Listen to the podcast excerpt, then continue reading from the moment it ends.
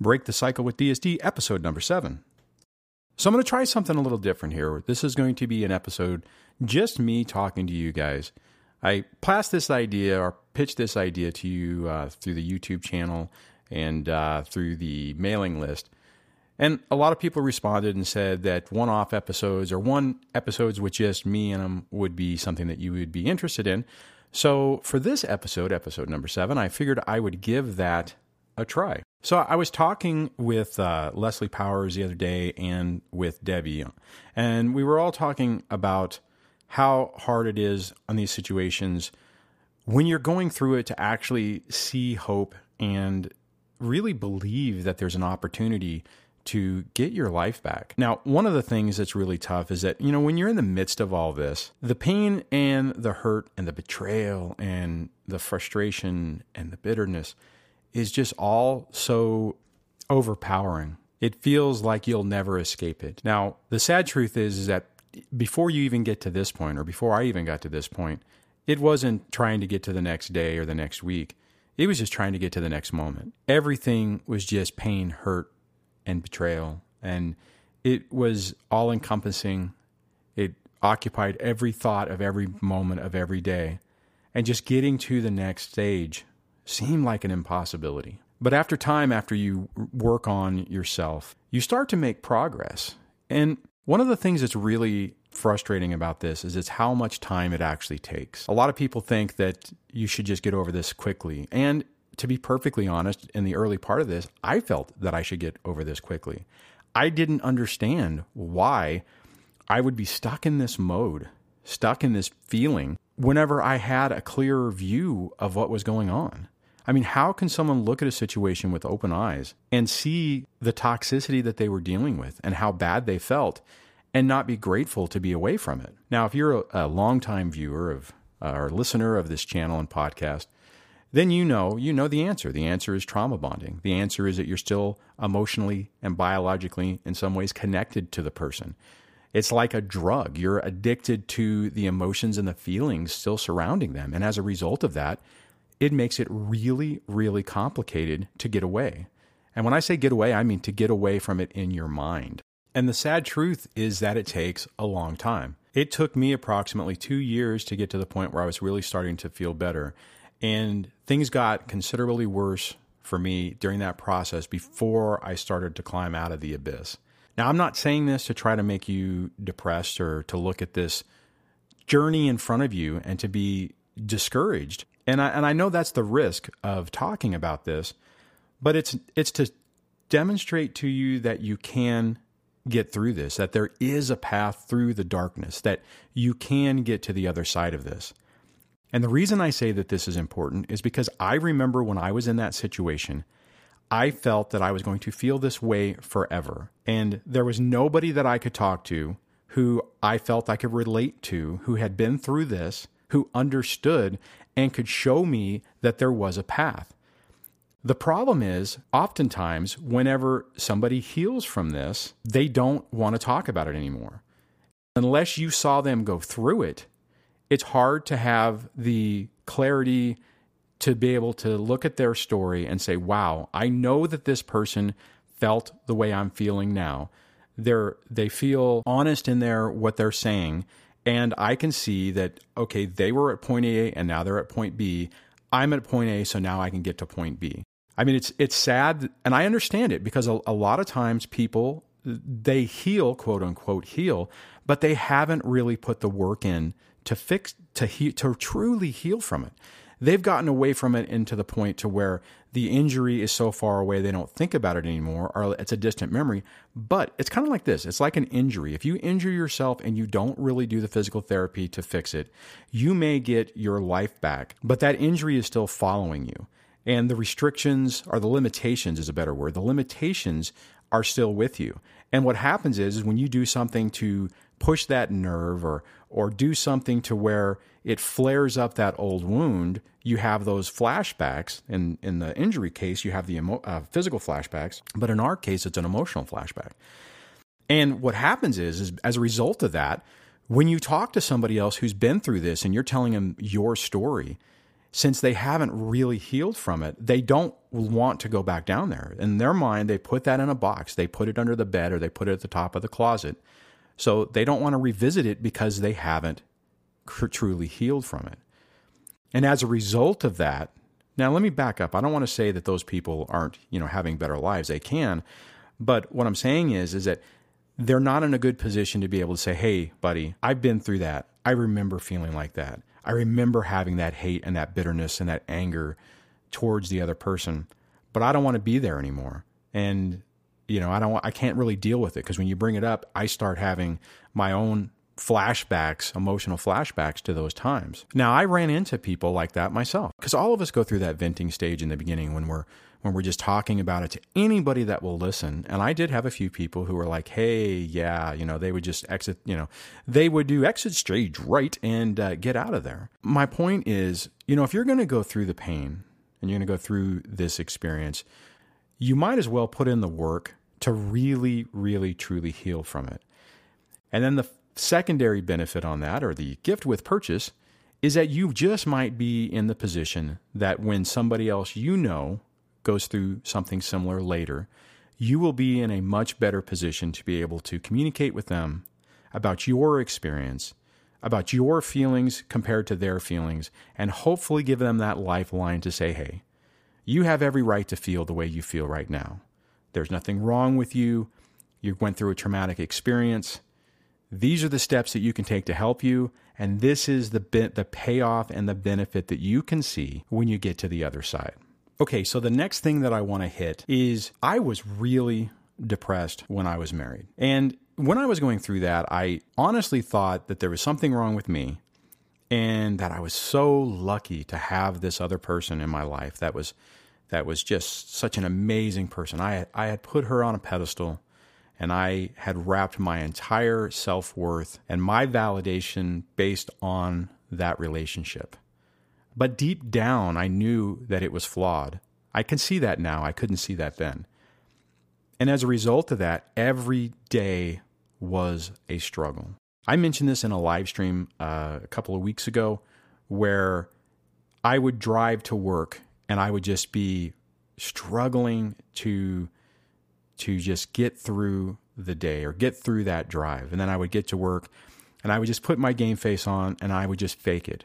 I would I would go to meetings and I would interact with people and I would pretend to be happy, all the while feeling like it was a facade. Well, and in, and in all actuality, at the time, it was a facade. Just trying to get through the day, just trying to make progress. A lot of times, I would when I would get home, I would be so emotionally exhausted that I would just want to sleep.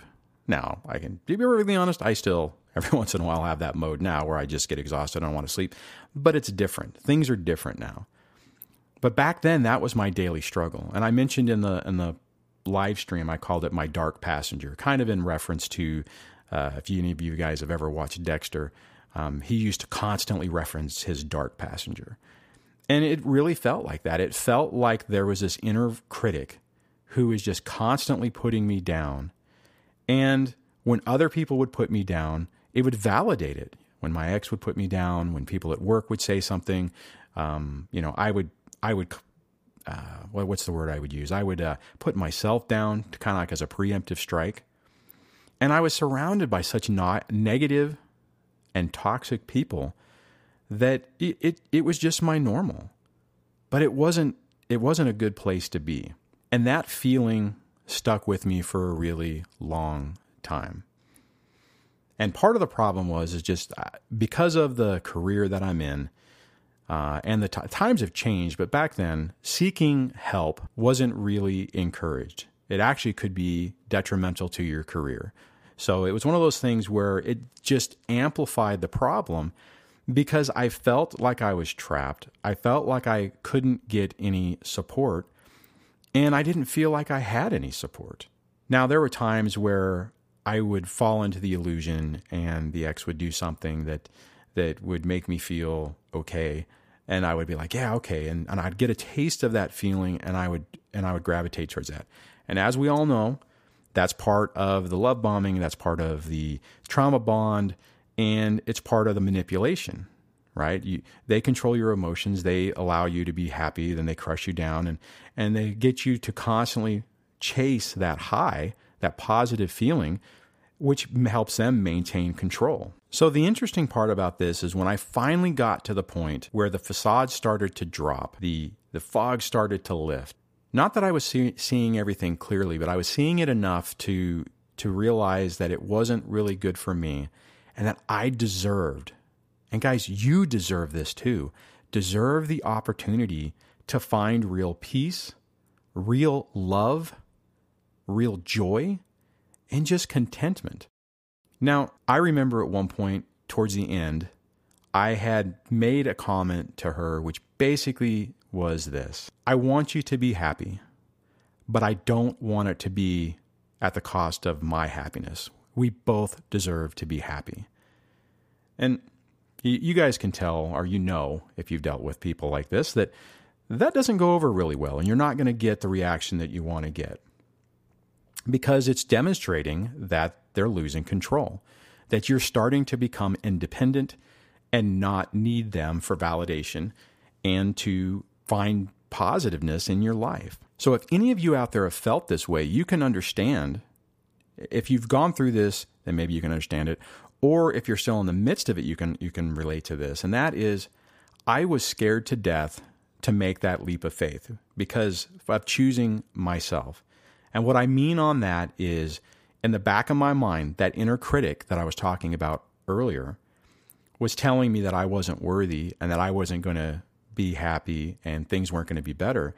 And in the back of my mind, it was if I walked away from this if I stood my ground for this relationship or for myself, not necessarily for the relationship, that I would lose the relationship and I would lose the best thing that ever happened in my life. And my life would be infinitely worse because of this decision. So, for me to get to the point that I owed it to myself to at least try, and part of that going back to the depression is, is I was so beat down and so so much in a dark place that I figured before I drive myself into the ground, into the abyss, I owed it to, owed it to myself to at least try. And that was the crux of making the decision to walk away, to try to get myself away from the chaos, to change the direction of my life. And it was scary. Now, the initial response in for me personally is it felt great. It felt awesome to be able to stand up for myself, to make a positive change, to feel like I was taking control of my life, that I was going to have an opportunity to demonstrate to my children a different way of interacting, a different way of living. Some of you maybe even had the same type of feeling. And the problem is, is whenever you're at that mode, you don't still know or realize what you're dealing with. And then the narcissistic rage comes in and the false allegations and the smear campaign. And when you're not prepared for that, and if you're early in this process, you have an, a distinctive advantage over most of us in that you won't be blindsided by this because you will be expecting it. For me, when that happened, it was devastating. It was completely blew my mind. I could not understand how somebody that I had spent 20 some odd years, 21 years with, who I would have done anything to, is now taking everything that they can, everything that I had shared with them in confidence over the last 21 years of my life, to try to destroy me in court, to prove the point that I was a piece of garbage and should be should not be allowed to be around my own children. Now, I'm not going to get into the whole family court thing and, and how the whole process works because that's a whole nother topic that we can discuss on a different podcast. But what I will say is that just completely crushed me. And I did crash when that happened. I couldn't believe it. All the progress that I had made was evaporated in an instant. And I was pulled back into thinking and feeling like, oh my God, I thought I could get away, but I'm still trapped. This is no different in my mind. This is the way I felt at the time. This is no different than when I lived there, and now it's worse. So I want to mention that because if you're going through that right now, if you're dealing with that, know that it's a normal response. You know, you're not going crazy. This isn't going to be your life forever. What's happening is is the monster is uh, starting to lose control and they're trying to regain it. They don't want you to escape. They don't want you to be happy unless they allow it. Plus, if they're you're dealing with family court, they want to win. They want to get everything that they want. And they will use any and every, every means possible to accomplish that goal. So, my message on this part, and I know I've deviated a little bit about being depressed, and I'm going to roll back into this, but before I do this, I want to finish this, this idea and this point, and that is if you are at this part and you are feeling like everything is, come, is coming crashing down around you, realize that this is temporary. You are in the middle of the fight, you are in the middle of the storm. When that happens, you have there's a lot of crap going on.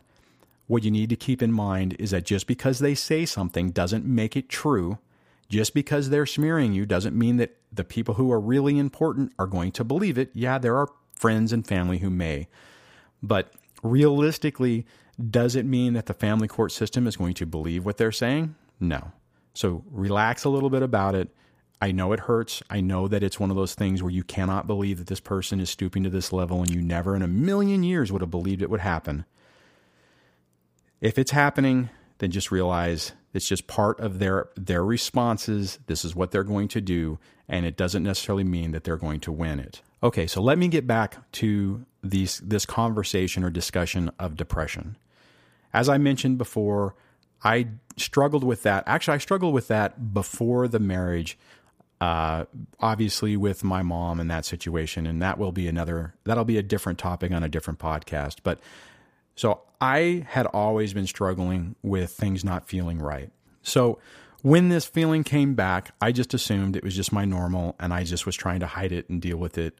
I never took an external look at it to say, well, what's you know what's causing it. I just assumed it was me, and that uh, it was something I would never get away from. But but here's the thing: as I took control of my life, I mean, and, and you guys already know my story uh, about how tough it was. But once things started turning around, once I learned about personality disorders, and I'd learned about myself, and I was reading books about relationships and personality disorders, and I was working with my therapist, things started to fundamentally shift. I started to see reality. I started to understand what was going on. And it gave me some clarity and it gave me some peace and it also gave me some closure. So, as a result of that, things started to get better. Now, I often say that my worst days now are what my good days were before. And I know that may seem a little weird, but it's true. It's like I still every once in a while will have a tough day, and that's that's absolutely normal. And it's weird because I can look at it and go, "Man, you know, my my tough days now aren't are basically maybe at the same level of my good days when I was married.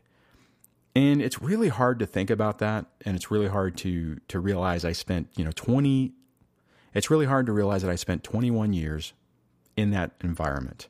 I really think it's important to mention that because when you're in the midst of this, you can feel like those feelings will never leave you, that they will always be there. And I'm here to tell you now things are so different. I feel like my life is really on track.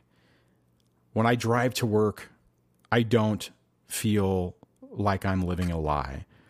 I'm excited about what's going to happen next. I'm excited about making content for you guys. I'm excited about doing stuff with Debbie. I'm excited about hanging out with my kids.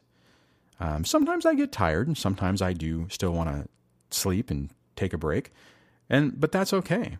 And there are times when I have like medical issues or whatever, whereas before I get really worried about them and, and, and I'm not blowing them off. I'm working on a lot of that stuff now, but it's not one of those things where it's negatively impacting my life where I'm like, oh no, what's going to happen next? I am legitimately really excited about what's to come. So, my point on this is that unfortunately, it does take a really long time to heal from this. And if you come from a family of emotional abusers, of narcissists, somebody with a personality disorder, maybe even undiagnosed, you can expect that it's going to take even a little bit longer. So there's nothing wrong with it other than it's annoying for it to take a year or two to really get to the point to heal.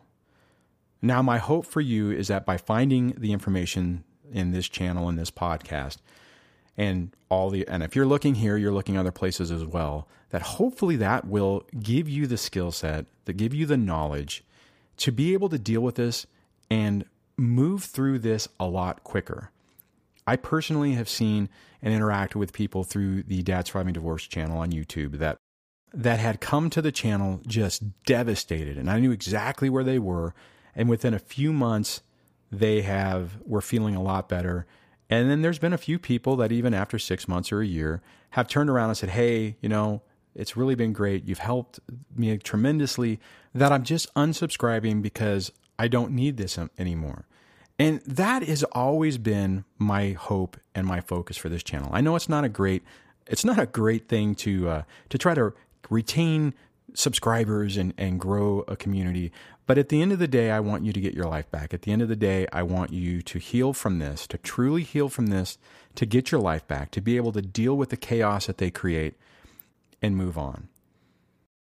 So, on that, the last thing to wrap it up is it takes a long time because there is a tremendous amount of trauma intertwined with your ex. This is why somebody who doesn't have children who may may have even only been in a relationship for a year or two, or maybe even long, uh, less time, but who still is having a really tough time. It's because it's so insidious the way they infect your mind. They play your weaknesses against you. They play your wants against you. They basically become a mirror of you to be the person that you always dreamed of, and then they rip it away. And then there is a trauma associated with that. That's like it would be equivalent to a drug addict or somebody being given drugs, not knowing what it was, and then one day they take it away and you don't know what it is. You don't even know what you're looking for to try to, to feel better or feel that high again. So if you're dealing with this, if you're struggling with this, just know there is life at the other side of this. You can break free from this. You can break the cycle. You can get your life back. You can get your joy back. You can get your peace back. You can learn skills that will allow you to interact with toxic people. You will get skills to, to know when to set boundaries, to not allow these people in your life in the first place. You'll be able to see past the fog and the illusion. That's the gift on the other side of this. That's what you have whenever you put the effort through to work on yourself, to heal, to really heal from this. That's why it takes so long, but that's why the payoff on the other side is so great. All right, that's going to wrap up this episode of Break the Cycle with DSD. I hope you enjoyed this little change in the format. It's uh, something that I think I may start doing a little bit more in the future. Um, would love your feedback. If you want to send me an email, you can do that at uh, Dwayne at dadsurvivingdivorce.com, or you can leave a comment on the show notes located at the dadsurvivingdivorce.com website under the podcast tab, under the episode seven show notes for this particular episode. I'd also appreciate if you could go over to iTunes and leave the podcast a re- honest review on what you think about it. That helps iTunes understand what you think about the show and what the engagement is. On that, guys, just know that you really do have an opportunity to get past all this. This doesn't have to be the rest of your life, and you really can get back to the genuine person that you were before all of this and who you may have felt that you've lost connection with. On that, I will talk to you guys on either the next video, if you see me over at uh, the Dad Surviving Divorce DSD YouTube channel, or on the next podcast.